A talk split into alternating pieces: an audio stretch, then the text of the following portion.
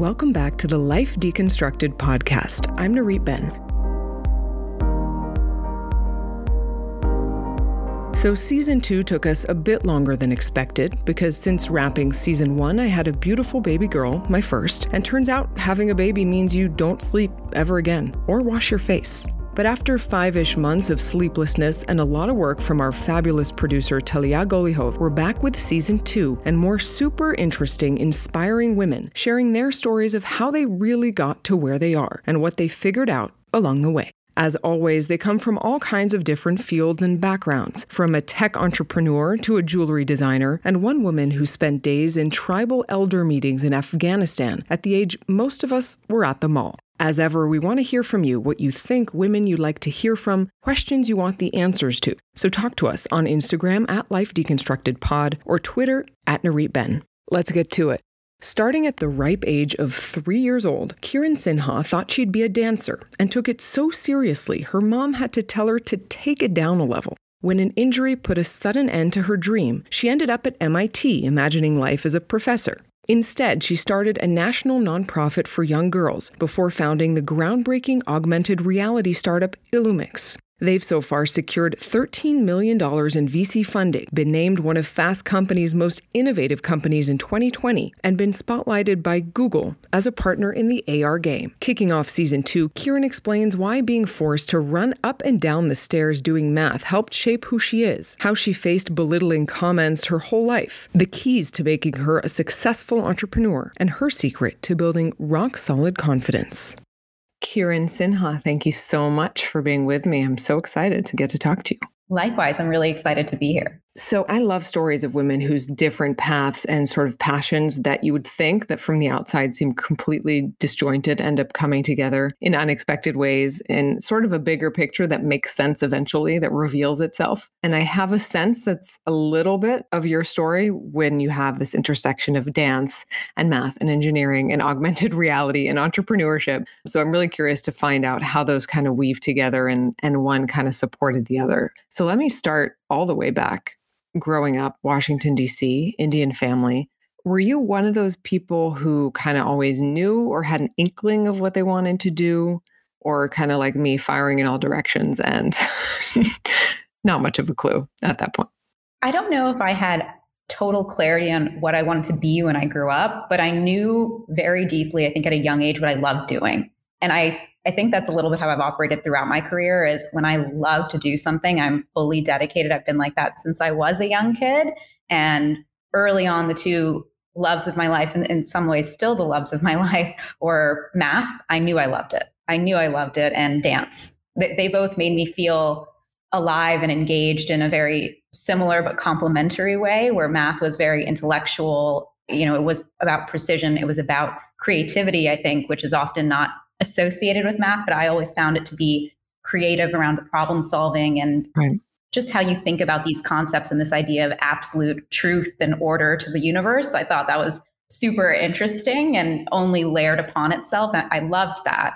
And I think, you know, for me on the physical manifestation of that was always dance, was being able to in some ways have incredibly precise training if you grow up and do really any form of dance, but especially some of the classics like ballet or you know, jazz or for me, classical Indian as well, you spend a long time just learning the moves, the basics, how to build up to be able to actually dance. And then after that, only after years of training, are you truly being creative and pouring your own self and your own identity into it. And that's, you know, when you get when you go to the Kennedy Center and you see someone perform and people are moved to tears, it's not just because their moves are so precise. It's because they've poured themselves into it. There's this level of creativity. Yeah. And I, I really feel very strongly that math is the same. That's so interesting. I would have never put those two in the same group, but that really makes sense from what you described. The the level of study and precision that goes into it until a certain point where you can sort of be free in, in a way because you've mastered that precision already. And I think you're 100% right in terms of having identified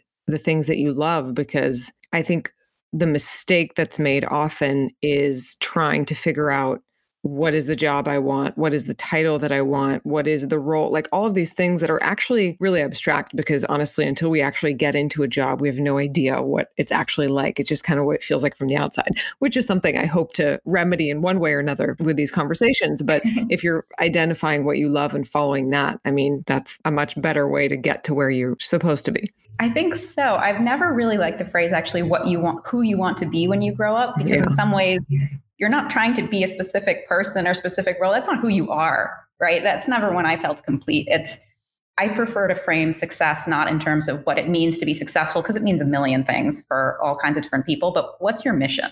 What is it that you're going for? You can reach your mission, and you know, you can have several missions in life, but you can achieve that through so many different jobs, so many different roles, so many different paths.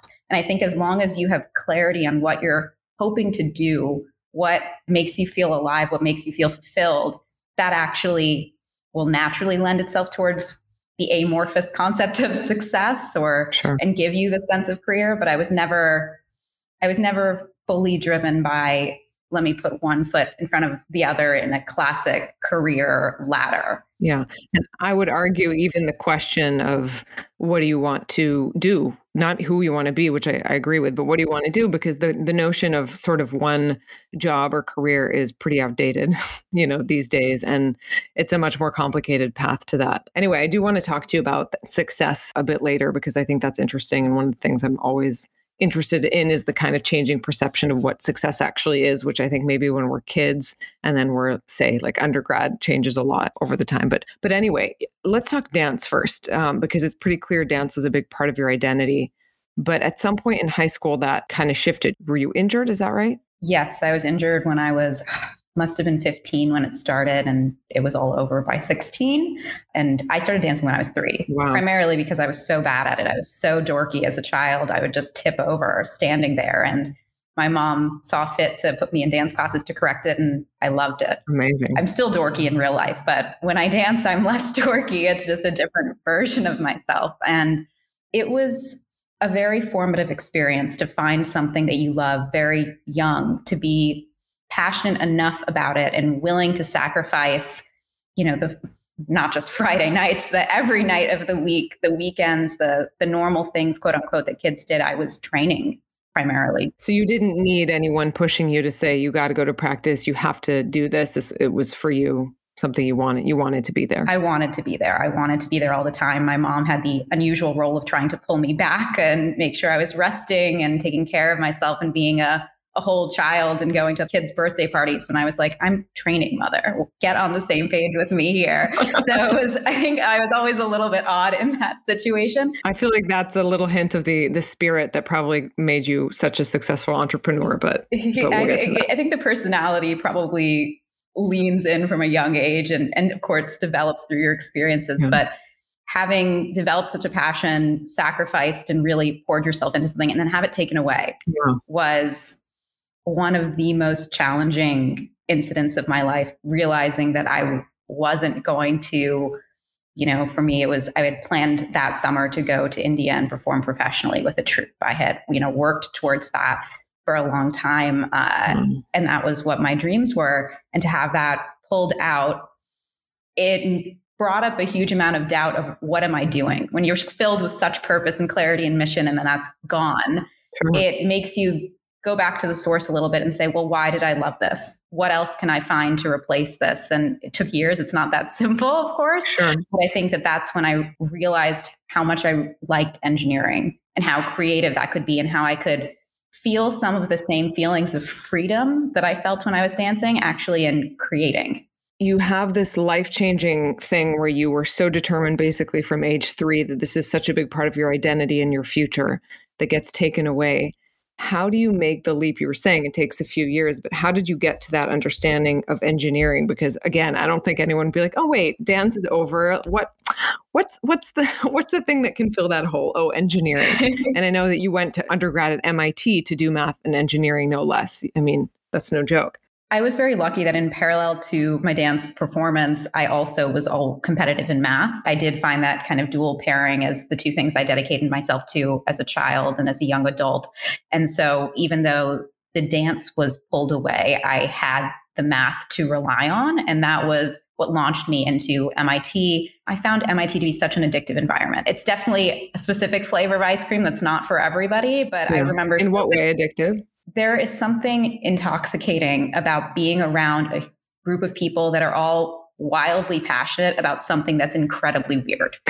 That was what I loved. I, I, remember so vividly. I never thought I would go to MIT. It was just not my dream college. I don't know. It was never on my radar. And I remember going and visiting the campus and going to admit weekend and meeting all of these kids. And it was so different than every other college experience where everyone was talking about their research. These are 18 year olds talking about their research and what they're working on, or like the crazy project that you find in their room, or something that just it lit me up for the first time since dance had pulled away, where I was like, these are all people who are turned on, who are on fire to do something. Even if that thing evolves and change, they were a light. Yeah. And that was what I was looking for. And when I went to MIT and I was able to be around those people, those friends, colleagues, classmates, they kind of lit me up again. It got me realizing how many other options were out there, that my life was not over, and that I could use this other thing I loved, math, and use it as the basis to really build anything I want.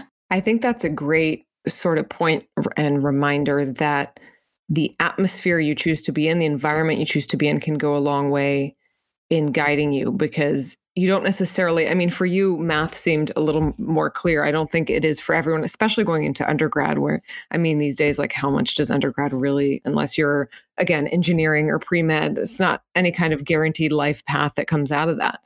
So even if you don't know exactly what it is you want to do or what you want to study to be in a place kind of like what you did in terms of identifying the things you love, also being in a place you love, being with people that inspire you or that light you up, as you say.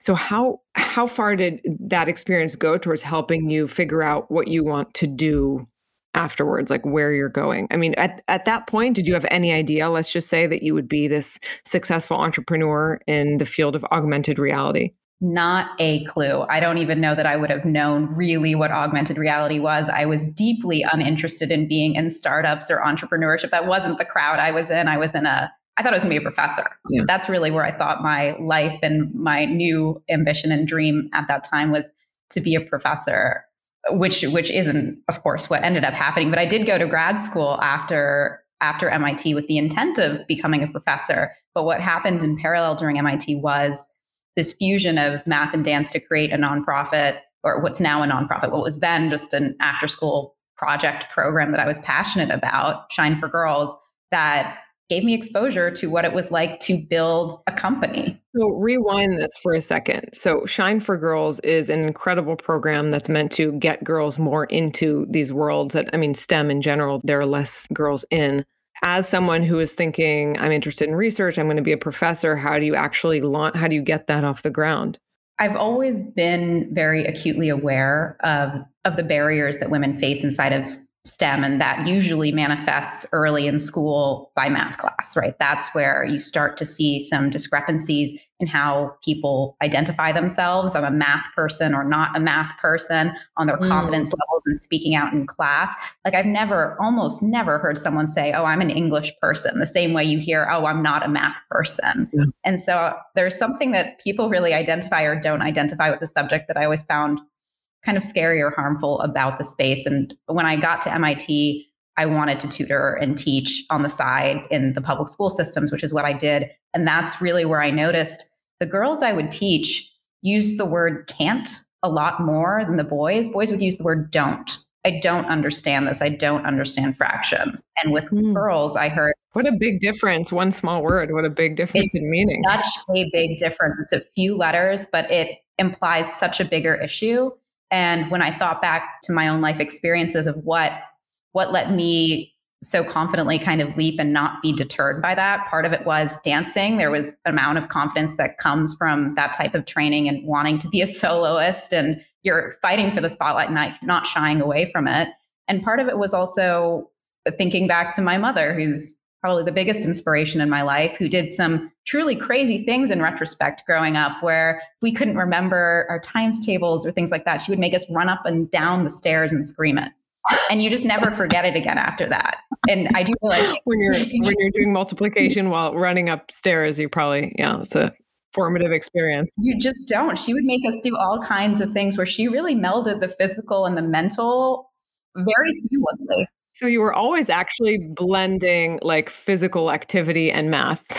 it wasn't just dance. Always. My mom just always did this, not just with math, with anything. If we, of which memorization, she just, I think, always had an inherent sense of kinesthetic learning was powerful and it pulls you out of this headspace of sitting silently and still and you know writing things down and learning in this very rote memorization into something that I think it, the body is actually much more tuned to. Uh, and I started doing exercises like that with the girls. It went incredibly well. And I realized by incorporating a math element, you got what I think was the biggest issue, which is identifying the right audience. If you tell a bunch of girls who hate math and are not interested and don't think they're math people, let's do an after school math program, right. they're not going to sign up, right? You have an inherent selection bias problem going on there. Mm-hmm. You tell them it's a dance program, you get the right girl. And then you sneak the math, you sneak you it in. the math in there. I don't want to say it's a bait and switch, but it, it, it pulls in the right audience that can really benefit from this. And then it teaches them in a very alternative way where they don't have their barriers up sitting there doing tutoring problems thinking I suck at this, which is not a great headspace to start with, puts them in a whole new environment, a whole new headspace, and actually tells them they actually can do this. They're 100% just as capable as any person sitting next to them. And those micro changes, I think, are the most important things. I'm a huge believer that mindset and confidence is a muscle it's a muscle that you learn you grow. That's exactly what I want to ask you because it sounds like you had that level of confidence that you didn't witness very often where it's something that the what you're describing in classrooms is the same thing that we hear about in workplaces all the time in terms of speaking up for yourself in terms of having the confidence to say i deserve this job or i deserve to be here i can do this you know on and on and on so that confidence that you had is that a skill that you uh, by sheer I mean walking up the stairs or what helped you get to that space? Yes, I absolutely believe confidence and most of mindset is a muscle. It's something you practice. You practice who you want to be, you practice how you want to think and how you want to feel about yourself. I again will credit my mother heavily here. I was a normal little girl. I had lots of insecurities about myself and had lots of conceptions of what I could do or most importantly could not do. And I would come home crying saying, I can't do this or I'm not this person or I'm not good enough. And my mom would not allow it. She would just not allow. She she would put us on the piano bench. We played piano a bit growing up too. Uh, she would put us on the piano bench and make me scream, and I mean genuinely scream. I am the best, or I am the greatest, or I am beautiful, or I can do anything. Like crazy because I think there was this this sense, and she still embarrassingly makes me do this to this day when I have these moments. Everyone has moments of negative self talk and doubt. Yeah. And she would make me scream it over and over until you were really screaming and you feel it. You can tell there's a moment when you're going through the motions versus when you feel it. And I think there's something in the brain that clicks when you hear your own voice say something with conviction. Yeah. Your brain registers it as, oh, that's that's the truth. And you know, it's a silly and small exercise perhaps, but it really made a difference. But I, I think with confidence, whether it's in the classroom or the workplace or really anywhere else, it's what are you, what action are you taking to fight that conception? I think for me, it was going out and doing things I was uncomfortable with, forcing myself to do something I was scared of, and being okay with the outcome. It wasn't always great. It wasn't always great. There were plenty of times where I failed in that leap, but it didn't matter because I realized it wasn't that bad to fail. It wasn't that bad to fall. It's not that scary. And when you actually do make it to the other side, it's thrilling. And so another great prep for for entrepreneurship. And I think that I don't think it sounds silly at all. I think that's brilliant, your mom's exercise, because it speaks to what I think we all know, at least intellectually now. It's easier said than done, but that our thoughts create our reality and our thoughts create our not just our confidence, but so much more. So it makes sense that if you say something over and over and over again, if that becomes your language, if that becomes your thinking process, then you will actually believe it. And I have to say, also on a personal note, I have a four month old. It's my first kid. Congrats. And now I'm like, wow, that I'm like trying to imagine, like, okay, this, I need to take notes because, you know, I like the result, good result. And that's such a big question that I'm only thinking about for the first time in my life now is like, how do you make sure that a girl, I'm anybody, but specifically a girl, will have that foundation, that confidence, and you know, I don't have the answer to that. So I'm adopting, I'm adopting that. Maybe in a few years, I'll send you a picture of, of a little girl running up and down the stairs screaming. And I'll thank you for that. I love it. so if we're skipping in your impressive, to say the least, academic career, you had by, I think it's 2016, you already have a master's from Cambridge and from LSE, no less and then you decide to go to Stanford for an MBA. What made you think? What? Why? I mean, why? Let's just start with that question. I have a lot of uh, years of schooling. For me, it was you know I had mentioned Shine for Girls was this after school program, and then it it gained some traction in the media. The results were amazing. And so it became a nonprofit organization. Next thing I know, I'm filing legal paperwork and fundraising and hiring. It was a whole, whole bunch of stuff I had no idea what to do with. And I learned a lot in that process. And when I realized after my master's degree, that's when I knew augmented reality was something that excited me. It was something that was very creative. You are designing a new world. When when is that spark? When do you does that even first come onto your radar? I think it was 2015. It was when I was in Cambridge. I was studying machine learning and I remember the moment in which you realized that you could run some of these computer vision algorithms on your phones, right, on, on mobile devices. And for me, that was a moment where I was lit up inside where I realized, oh my God, we can take a camera, you know, everyone has a camera functionally in their back pocket at any given time. And we can use that as a lens to view a whole different world, to architect a different world, to create this different reality or a different way of interacting with information or entertainment in the future. And it it was another moment and no one's doing that. And no one was really doing it. It was it was super early in the space. This was way before google and apple. It was before it was really a category. But i grew up and i loved harry potter and the lion witch and the wardrobe and i loved all of these fantasy book series. And the idea of being able to bring some of that to life and to give people the sense that they were protagonists in their own worlds and their own stories i thought was really it was really exciting to me. So that's that's when i knew that I wanted to pursue this actively. I didn't know 100% I was going to be an entrepreneur until the next year when I was in London and realized no one was really doing it. So I was going to go off and do it myself because that was my mission.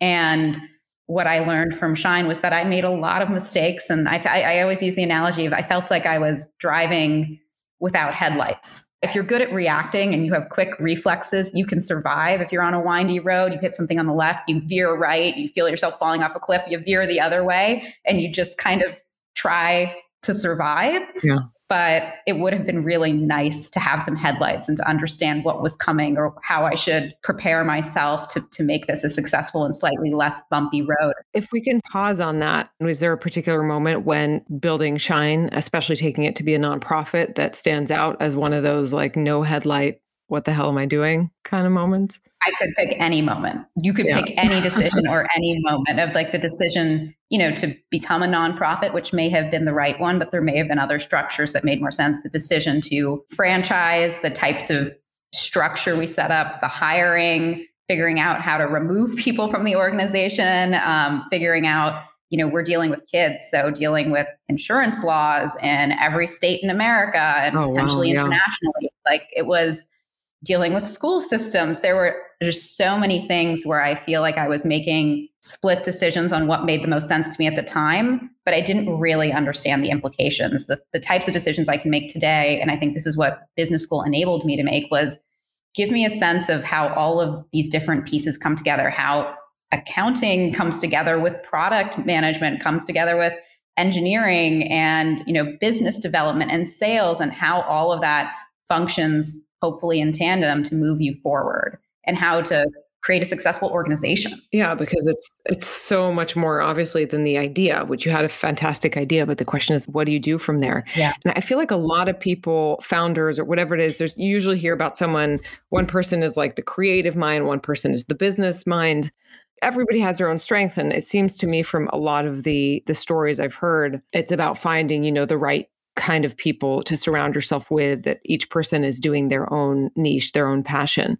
So when you decide in 2017 to finally turn your dream into reality and it involves so many different things i mean you're so well versed in math and engineering and computer science but how do you actually begin when as you're talking about it involves so much more like product development accounting and a whole other long list of stuff I think it was identifying what you're really good at. I have a very strong technical background and I'm good at it, but I wouldn't call that my superpower.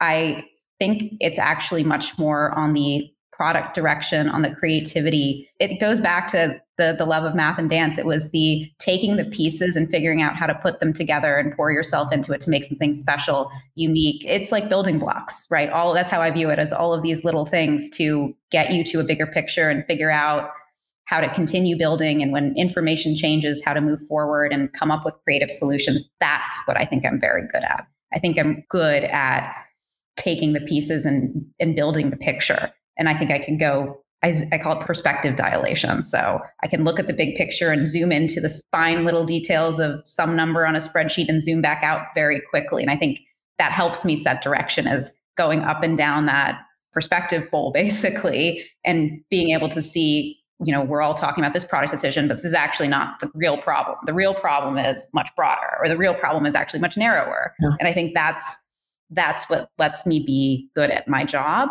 That's a and, good life skill also in general, I would I would say, to be able to okay, uh, often we have to zoom in on something that's you know, whatever it is, the issue, the problem, the concern, but then be able to step back and say, wait, let's take a look at the bigger picture for a second and see where this plays into that, because often it's two totally different scenarios.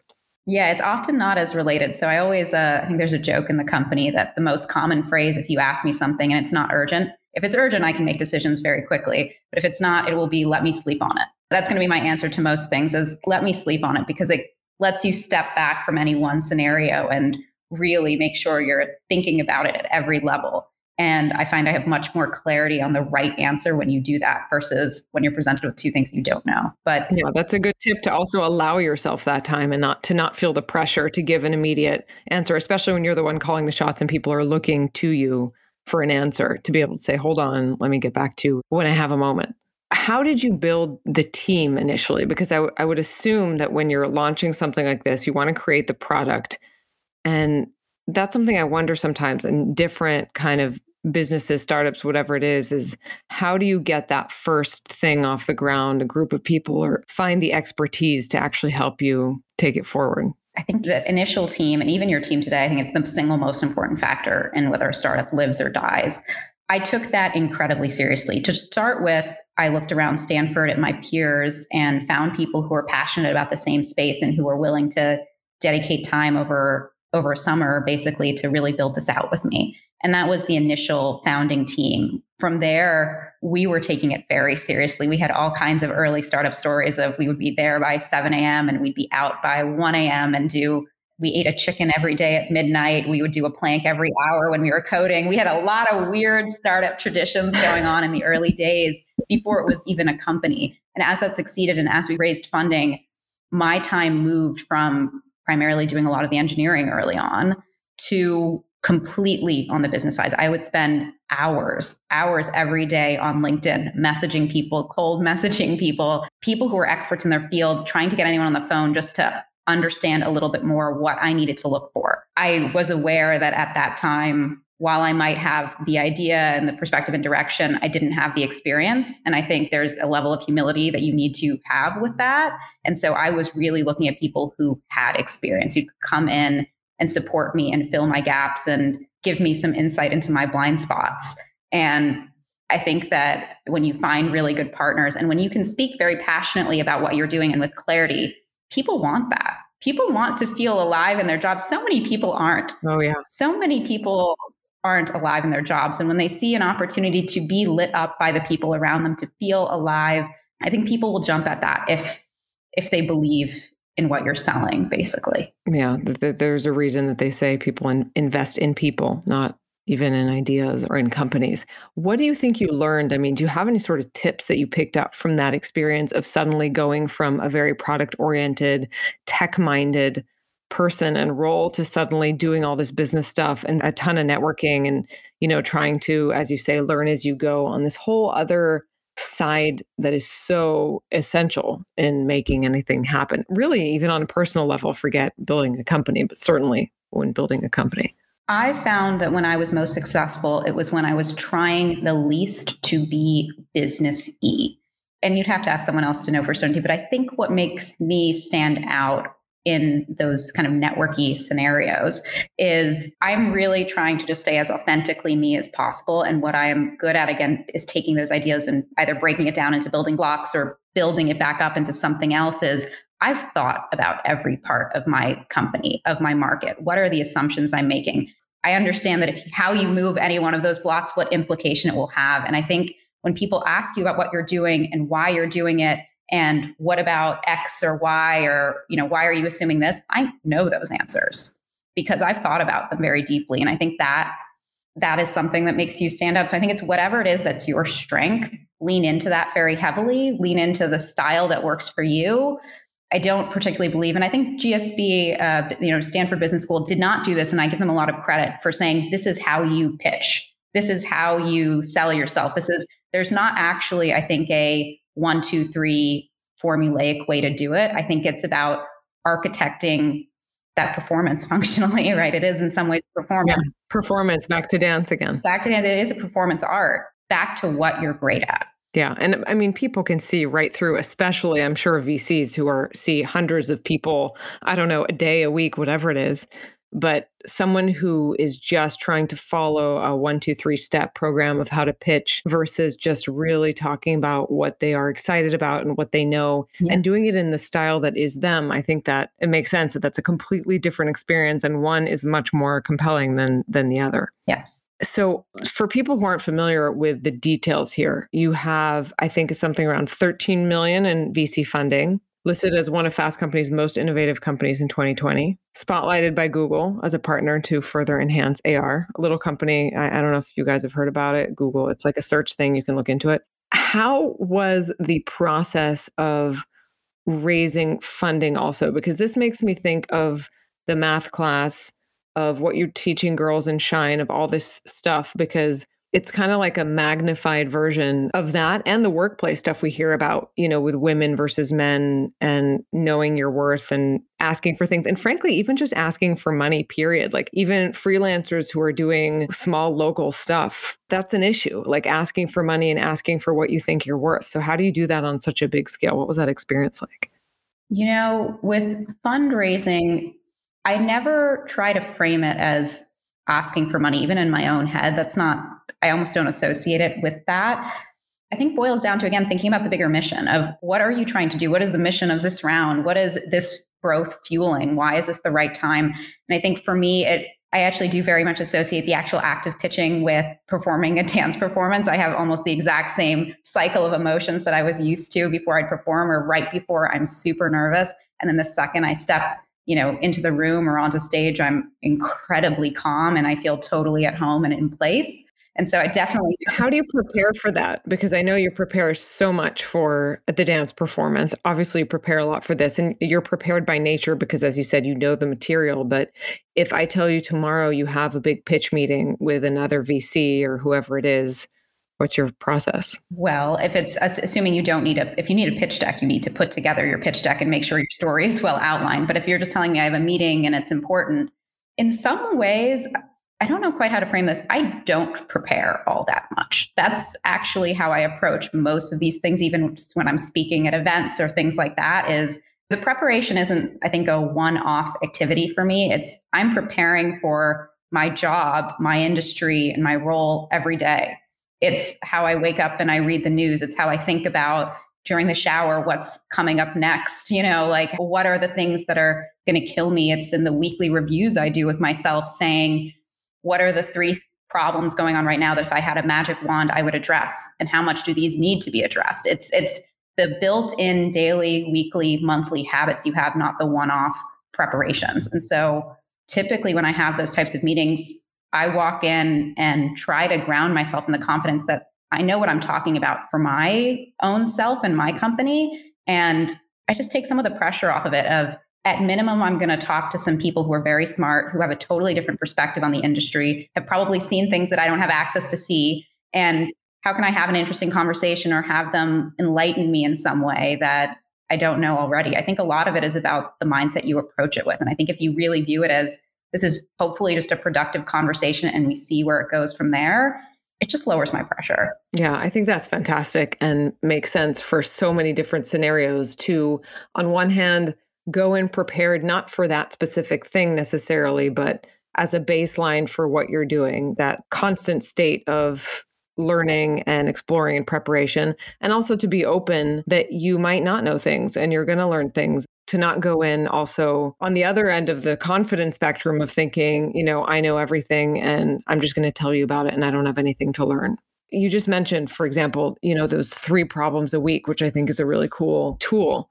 So, is there anything else that stands out in terms of major lessons learned or tough points in this whole process of of building the company? Because I'm sure there is like a nonstop learning curve.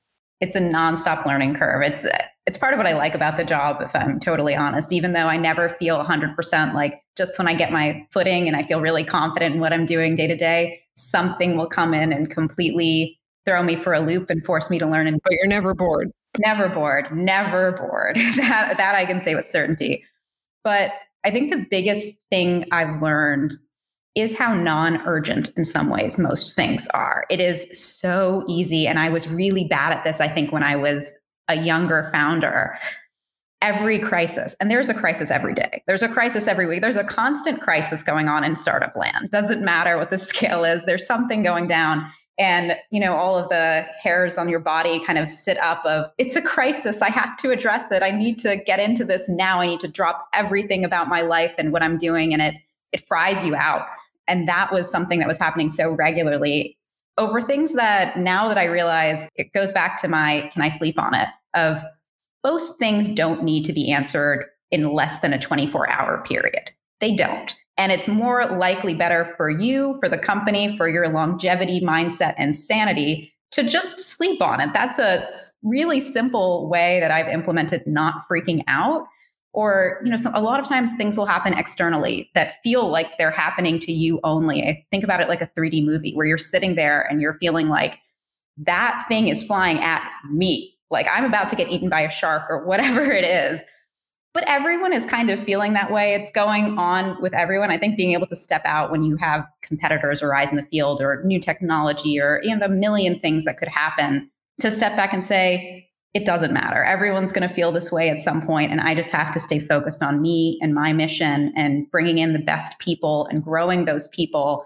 And if I stay really true to what it is that is happening in my micro kind of environment in my micro space, that's what matters the most. So it's a combination of putting on your blinders, I think, and then taking a step back because it is really rare. It happens, of course, but it is rare that something is so on fire that you can't at minimum take an hour to go on a walk and think about it. Yeah. And there's also a culture that we grow up in, I think, especially in the US, of urgency. I mean, when you say that you can't take an hour, it honestly makes me just think of lunch at most workplaces where it's like, you better go down, you better buy your sandwich, run back up, eat it at your desk. Like, I remember feeling like that, honestly, at such, even at GQ, I worked at GQ magazine for a while in between other, you know, broadcast and journalism experience. And you know, there's a couple of weeks where things are closing and it's super intense. And yeah, even that, I'm like, you know, come on, I can eat a sandwich downstairs for half an hour. But there's this urgency culture all the time that I think that's really good advice, not even in the more extreme situation of leading a startup, but of saying, like, okay, maybe it's not that serious. Maybe I can take a minute. Like, it's not life or death. I, th- I, think that's right. I mean, I think once you realize that everything is always on fire, you kind of sit back into the flames and the smoke and just breathe yeah. in that smoky air. You don't feel so hot anymore. Yeah, you don't feel as scared anymore. You're just like, this is what life is like now, I guess. This is what breathing feels like. um, and, and you readjust. And I think for me, one of the big things I've learned about in terms of that sanity and that balance is there's this culture that's created that I, that doesn't work for me personally. I'm sure it works for some people of you know you work like crazy during the weekdays and then the weekends you have off yeah this this sense of i don't have to look at my email i don't need to do work because this is my time and the weekdays are my company's time and you know as a founder first of all like it's never impossible yeah. right so it's a, it's completely impossible to turn off but i find i do much better when it's more built out of i'll take an hour to go on a walk or i'll take you know time to cook my dinner or do things like that during the weekdays but I also don't treat my weekends as that that dissimilar. I like doing some work on the weekends. I actually find it not that it burns me out, but that it gives me energy to be able to take time to myself and enjoy and think about projects or the future or you know, solve problems that I didn't have the space to do in the context of a work week. And so I think yeah, be in a different me, environment. Yeah, spreading out the work over more days, it's shocking how much that calms you down across the board.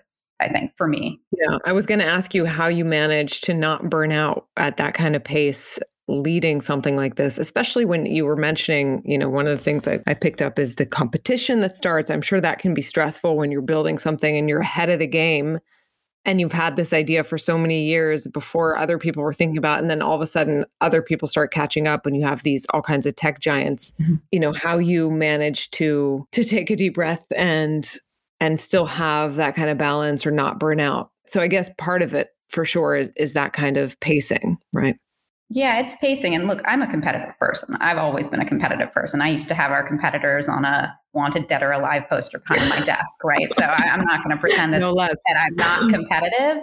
But at the same time, as much as it's kind of a joke, and obviously I do want to win, I want to win badly. It's really important, especially in new spaces, to understand that it's a all ships rise scenario. As more people are interested in the space, as these big tech giants, which can be intimidating, come into the space, I think you have to really think about it as it's a validation of what you do.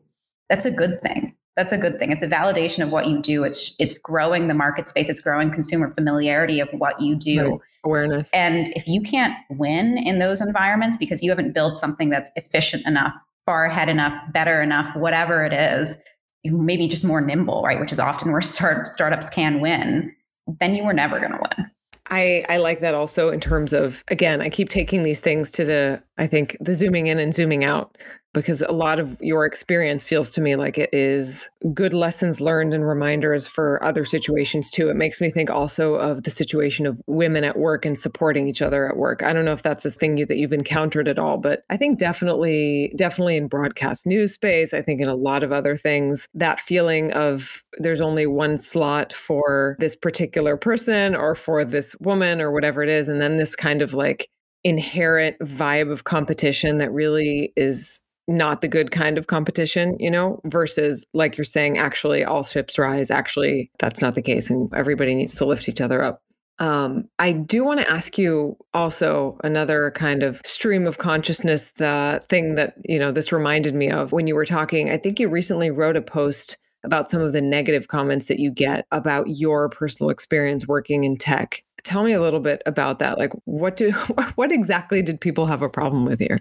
Oh my, uh, yeah. So uh, I think what you're referencing is I started microblogging functionally on Instagram a little bit more in the last year since COVID. Yeah. And what was always shocking to me is whenever I posted, and maybe shocking isn't the right word. What was always annoying to me is whenever I posted anything that highlighted something I had achieved or done, whether it was you know the STEM degree or something that we accomplished in the startup or something that I really wouldn't expect much pushback around, I would get this horde of primarily men um, saying, This isn't real. It's daddy's money. Like, you've only ever benefited from being a minority woman in STEM. Like, Ugh. how dare you say different? It, it was almost like they were personally affronted or offended by things I have experienced, right? Like, there were, I mean, even in academia, math professors that would say, "Hun, are you lost?" Things like that, right? Like, oh God, oh, that happened to me for ages and ages, right? I, I, remember. Wait, can I just pause there for one second? If a math professor says, "Oh, hun, are you lost?" I have a pet peeve about the word "hun," so it extra bothers me. Um, but what do you what do you say to that, especially as a student, because your professor is like, you know, you're. It's a very specific kind of dynamic. It's a power dynamic.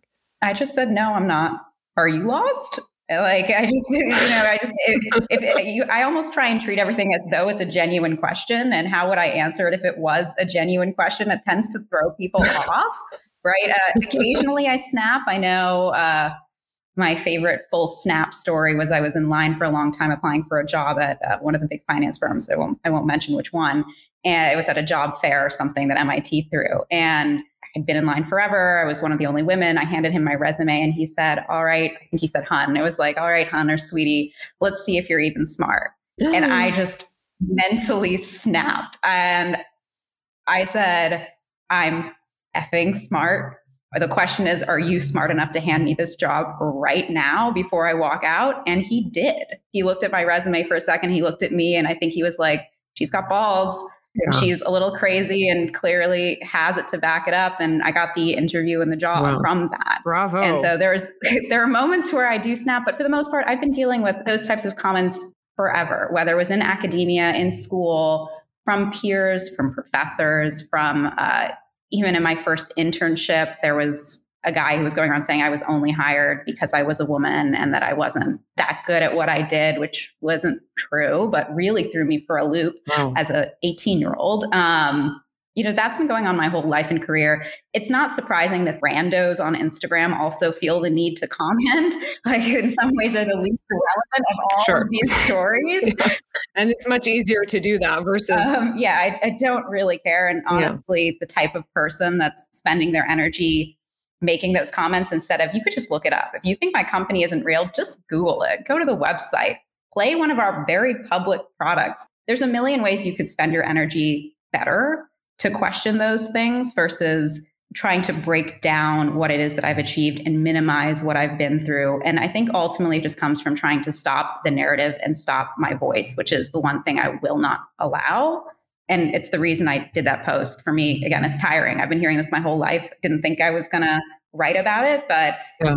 I remember how discouraged I was in so many of those moments, whether it was from the mentors or the the professors or even the peers who would say you wear a lot of mascara for math class where it's like what oh my god you, you stare at my eyelashes i will continue to crush you in this class knock yourself out um, but you know just whatever it was there's always something and they did knock me down and i was lucky that i have an amazing support system in my friends and my family and my mother that always lifted me back up and wouldn't let me stop and wouldn't let me give in to that but so many women don't have that. Sure. And they should know that if you continue and if you can find the fortitude within yourself to move down that path, the narrative will change and that it is worth it in the end. And so I just wanted to say that. Uh, you mentioned the support system around you. How much has having, you know, certain group of friends or how did you build or let's say curate that group? Because that's something I have to say I think about. I think the older you get, all our life we have some kind of structure in high school, middle school, you know, you have a structure that allows you to have this, you know, whatever friend group it is. Although in high school, it's probably usually more damaging than not. Um, and then college, same thing. You have like a campus, you have, you know, and then the older you get, the more you're out of those kinds of structures. But almost the more important it is to have those really good friends that serve a good purpose in your life. Yes. How have you found that? I think it's probably the single most important decision you make day to day that people discount the most. Who you give your energy to, who you spend your time with, whether that's in your personal life, in your workspace, in your support system. That's really what's going to determine, I think, not to be dramatic, in some ways, your life direction, right? It's the moments where you yourself doubt or question or feel down about your own internal internal north star that you need the people around you to remind you and to know you and to support that direction. And so for me, you know, my closest group of friends I've found over a number of experiences. We weren't all a squad from day one. I don't even think we're necessarily a squad today. We're just individuals that have deep connections with one another. And I think it's been, it's who sticks with you during the down moments. And, you know, for me, sometimes I need the kind of kick in the butt to say, you know, stop giving into this feeling or you're being too narcissistic right now or too whatever. This is you pull yourself together, woman, yeah. and keep going. A lot of my close friends have that in common, I've noticed. Um, it's what I like to surround myself with. That's really important though, to have people that both feel like they, they can, you know, tell it to you straight and that you can receive it from because yeah. this don't always happen. I think it's a, it's a support and respect thing. It's, it's who's there that you feel that you connect with, who understands who you are, sees outside of just what you do or what you accomplish and things and sees who you are and can really appreciate and support that. And and that's what they're basically like optimizing for at any given time. When you give them crisis or you give them good news or anything they're really viewing it as is this you? Is this fulfilling you? Is this who you are? I think those are the people who i felt really understand me at a fundamental level that have stuck with me through the years. And it's it's just so critical. And they all do they all do inspire me in different ways. They, you know, back to the MIT thing, they they light me up. What they do, how they behave in their worlds and their relationships and their careers, what they're looking at doing. I mean, I have the most incredible group of friends and and outside of that, like you know, I have the most incredible mother who was totally a pioneer. Even my grandmother, who came over as a woman of color, who was a full doctor wearing the Indian clothes sari in 1960 right? Like mm. that's really early. But just I, I, imagine she had her share of people uh, of people saying, "Let's see if you're smart enough." And far worse. are you wearing the 1960s? Yeah. Then yeah, like no, far worse. We've come a long way. I can only imagine underestimating her. Yeah, but it just I think having grown up in an environment like that where the women were these powerhouses who had been underestimated their whole lives, never had anything handed to them, and fought tooth and nail but still were, I think, incredible and confident and gracious. That was the biggest blessing for me in seeing how to behave and how to conduct myself. And I think knowing that that's who I wanted to be and how I wanted to be helped me choose people that I think were aligned with those values, who were pushing themselves, but only doing it in the right way, which I think is not always a given. Sure, absolutely not. And a note on being underestimated reminds me of Jane Ferguson, uh, amazing war correspondent that was on season one. And she said being underestimated has often been her greatest asset oh. in all kinds of places, you know, in, in life, from dealing with the Taliban to Washington, D.C. network news politics. So just a to highlight that. I think that's a nice way of looking at it too. So I'm going to let you go in one second because I know you do have maybe like a few things to do. I know, just a few. Um, but let me just ask you uh, the question I always want to ask, which is sitting down for coffee with your 20 year old self. And with you, I would say relatively so little time has passed, but on the other hand, you've done so much. So I think it's it's worthy. What would you want to tell 20 year old Kiran? Yeah.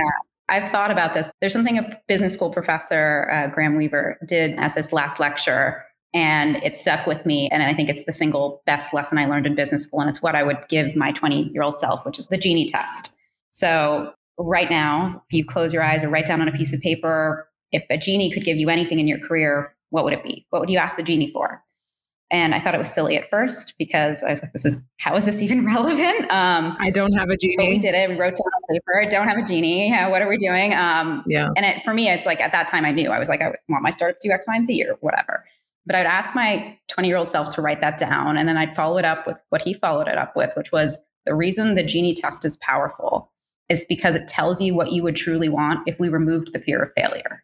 That's what the genie is doing. It's removing your fear of failure. And I think it was incredibly enlightening. And it was just this aha moment for me of, oh my God, that's what I want. If I actually wasn't scared. And I don't think I would have, as a young 20 year old, thought that I was mm-hmm. being held back by a fear of failure. I would have never said that.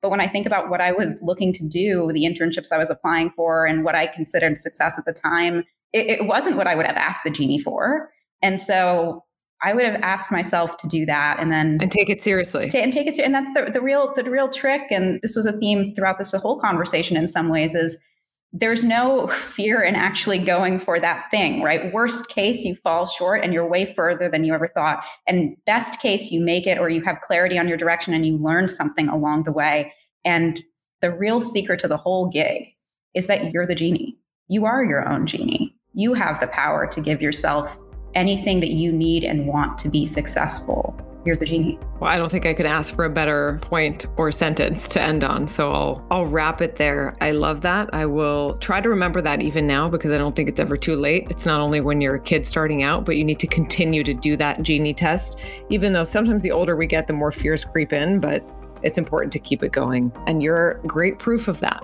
Kiran Sinha, thank you so much for taking the time. It is really inspiring hearing about your story, whether it's how dance weaves into engineering and the lessons that you take with you from one point to another, even when things don't seem connected, or just what you've built and learned along the way. Really, really inspiring. Thank you so much for having me. It's been wonderful. Thanks so much for listening. If you want to hear more, don't forget to subscribe or follow us on Apple Podcasts and send us your thoughts, any questions that you want answered, or women you want to hear from on Twitter at Nurit Ben or Instagram at Life Deconstructed Pod. Coming up next week, she was born to a family with a prominent legacy in Afghanistan, raised as a boy by her father until the age of three, went to school in America, and a short trip back to Kabul changed the course of her life. Mariam Mordak explains her own brand of feminism, finding the courage to walk away from something that's great on paper and learning to communicate with the Taliban and her husband. Oh my God, I had to make a lot of changes. How I communicated, let me tell you, that was a struggle. Okay. He was telling me, you are too aggressive. You need to tone down. That is everybody's struggle, let me tell you. What is the secret? How did you learn then, like, to change your communication? So imagine like a girl that was in Afghanistan who had drivers, cleaners, cooks, bodyguards, people working under her telling them what to do without a thought of considering how they cared about how I communicated to a man who was like, you need to change. Thanks as always to our super producer Talia Golihov. I'm Nurit Ben. We'll see you next week on Life Deconstructed.